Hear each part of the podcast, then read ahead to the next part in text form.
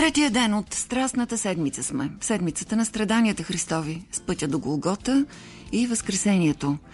Но в онази сряда, след като е изгонил търговците от храма, в онази сряда, в потаен тъмен, мрачен час, Юда започва делото си. Било е ден, сряда, и да размислим сега заедно с Пламен Сивов от сайта Православие БГ връщайки се към евангелския разказ.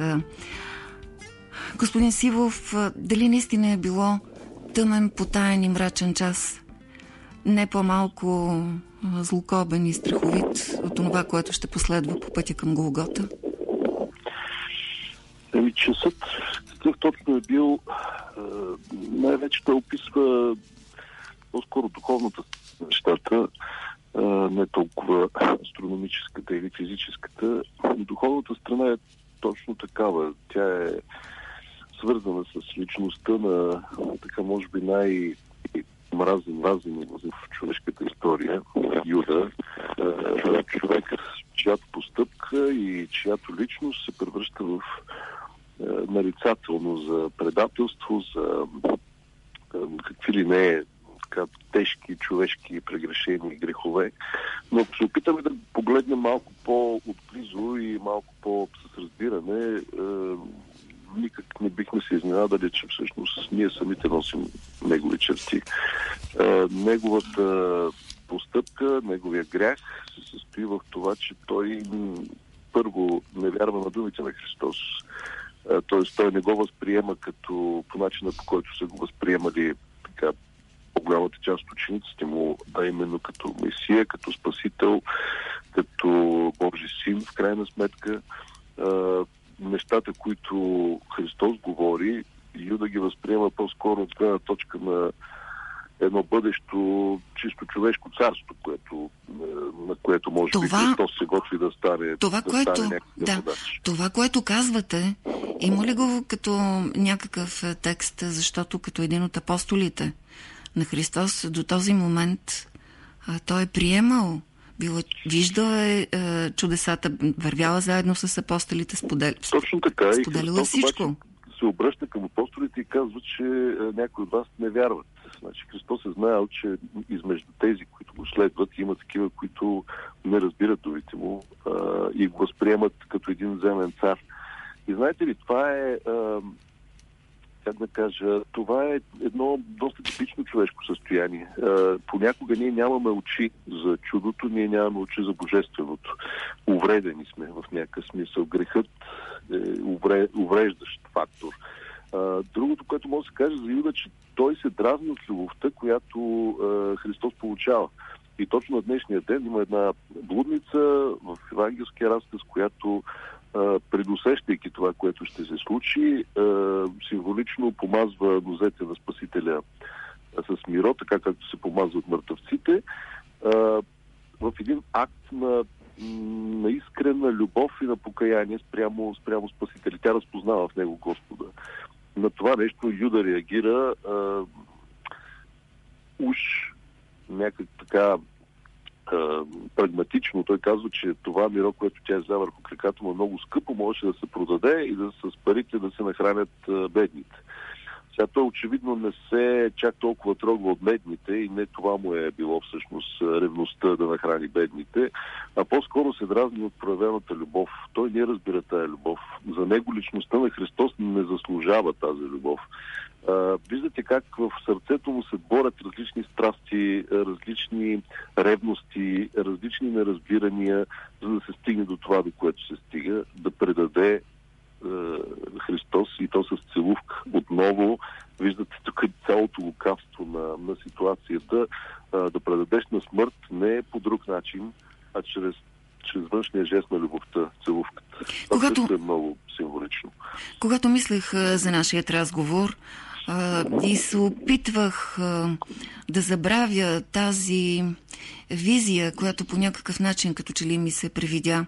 Наистина в тъмен, тъмно и мрачно време и в двете измерения, а, ни на двата свята. как Юда тръгва, влиза в къщата, където старейшините са се събрали в дома на Каяфа и пита какво ще ми дадете, за да ви го предам. 30 сребърника, колко са? Малко или много? Ами не са били малко пари по това време, след като с тези пари е, се купува нива. Значи, това е било достатъчно да си купиш една средна нива. Е, и след това нали, тя е била тази наречена кървавата нива, купена с, с, тези, с тези пари. Е, но не е било това важно. Да. Това е бил ковчежника на, на групата апостоли. На него са били поверени всички дарения, които са получавали апостолите е, по време на това служение. Тоест той е бил известен с някакъв вид каперничество, което може би се е проявявало външно като пестеливост и затова на него са му подварени парите на, на апостолите.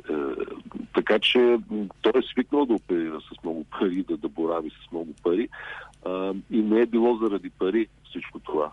Тоест не само заради пари. Не е било това водещия мотив. Но ето, към един грях се прибавя и друг. И тук можем да, да се сетим за това, че между апостолите има още един, който също се отрича от Христос. Петър. Това е Петър. Той се отрича три пъти. И това нещо Христос, пък за разлика от Юда, към когото той никога не се обръща директно и казва, нали, точно ти ще ме предадеш. Спрямо Петър Христос казва абсолютно конкретно, докато петелът пропее три пъти тази нощ, ти ще се отречеш от мен. И Петър в началото не вярва. Той казва, как е възможно, нали, това е абсурд, в общи, така, така казано грубо. Но след това, а, когато идват да арестуват Христос, го, го взема страх и той наистина се отрича. А, и неговото престъпление, неговия грях а, към любовта на Христос също е огромен. Но виждаме тук разликата, че а, всеки може да падне в грях както Юда е паднал, така и Петър пада в този грех да се отрече от, от Бога. А, но Петър проявява така, другата, другата стратегия на поведение или другата човешка реакция. Той се кае, той се покаева, той търси прошка а, и я получава и става един от евангелистите. А все пак, да. Един, от, един от, от апостолите, които след това ще пострада и мъченически за Христос.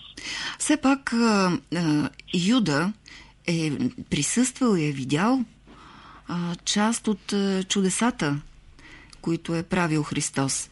И въпреки това злото, да. тъмното, зависта и цялото това ужасно нещо, което обсебва душата е било много по-силно. Известно ли е обаче, вие как ще обясните този момент, че все пак след това Юда се обесва? Ами, обесването отново сега някой може да, да го тълкуват като акт на покаяние, но всъщност това не е така. Защото а, виждаме Петър как реагира, виждаме и Юда. Обесването, и това и при юдейския закон, а, е също толкова голям грях спрямо Бога, както и при християнството. Тоест да посегнеш на живота си. Това е още един грях, който той слага върху себе си. Тоест това е една бездна, в която от която няма излизане, ако не, ако не тръгнеш нагоре, ако не подадеш ръка, за да бъдеш измъкнат. И това той точно прави. А това, че той не, той не вижда чудесата или не, не, не вярва в тях, и това е типично и, и за всеки един от нас. Тоест няма нещо, което ние да, да видим като чудо, ако ние сме вътрешно предубедени, ние няма да го приемем това чудо. А господин ние няма Силов... да го интерпретираме правилно. И обратното, дори да не виждаме чудеса, ако имаме вътрешната нагласа, можем да вярваме. Не ни трябва чудеса, за да вярваме. Господин Силов, както се казва, толкова е сравнително лесно, за някои много трудно да говорят за този момент, за предателството на Юда. Но ако погледнем нашето време и първо нас самите, можем ли да се мерим с тази мярка? Ами разбира се. Всеки един грях, който извършваме е, е някакъв вид предателство на Юда, всъщност. То нищо друго не е. Между другото, а, гръцката дума за, за гряха въртия, това е нещо като гредата в футбола, както се беше пошегува един, един познат. Това е пропускането на целта. Всъщност това е стрелба с лък, а, да пропуснеш центъра на целта и да, да отиде малко страни стрелата това думата, първоначалното значение, така както се разбирали в това време, не е просто това, което заради средновековието, Римо-католическата църква и всичко останало, до голяма степен се е свело до темата за престъплението. Престъплението в юридическия смисъл. Да, има и такъв аспект, но той не е водещ. И най-важното е, че когато, когато грешим, църквата гледа на нас като на боледуващи хора. И ако ние гледаме на себе си като на боледуващи хора, има някакъв изход от цялата ситуация. Ако ние гледаме като на... Ако църквата гледа на нас като престъпници, които трябва да бъдат съдени и тя е областена да, да, да раздава такова правосъдие, тогава шансовете за спасение намаляват драстично. Така че църквата в православното разбиране е болница. В православното разбиране грех, греховете са пропускане на целта или болести. Ние сме боледуващи. Ние отиваме там да се лекуваме и няма нито един здрав. Така че в това има много милост и много надежда. Пламен Сивов от сайта Православие БГ.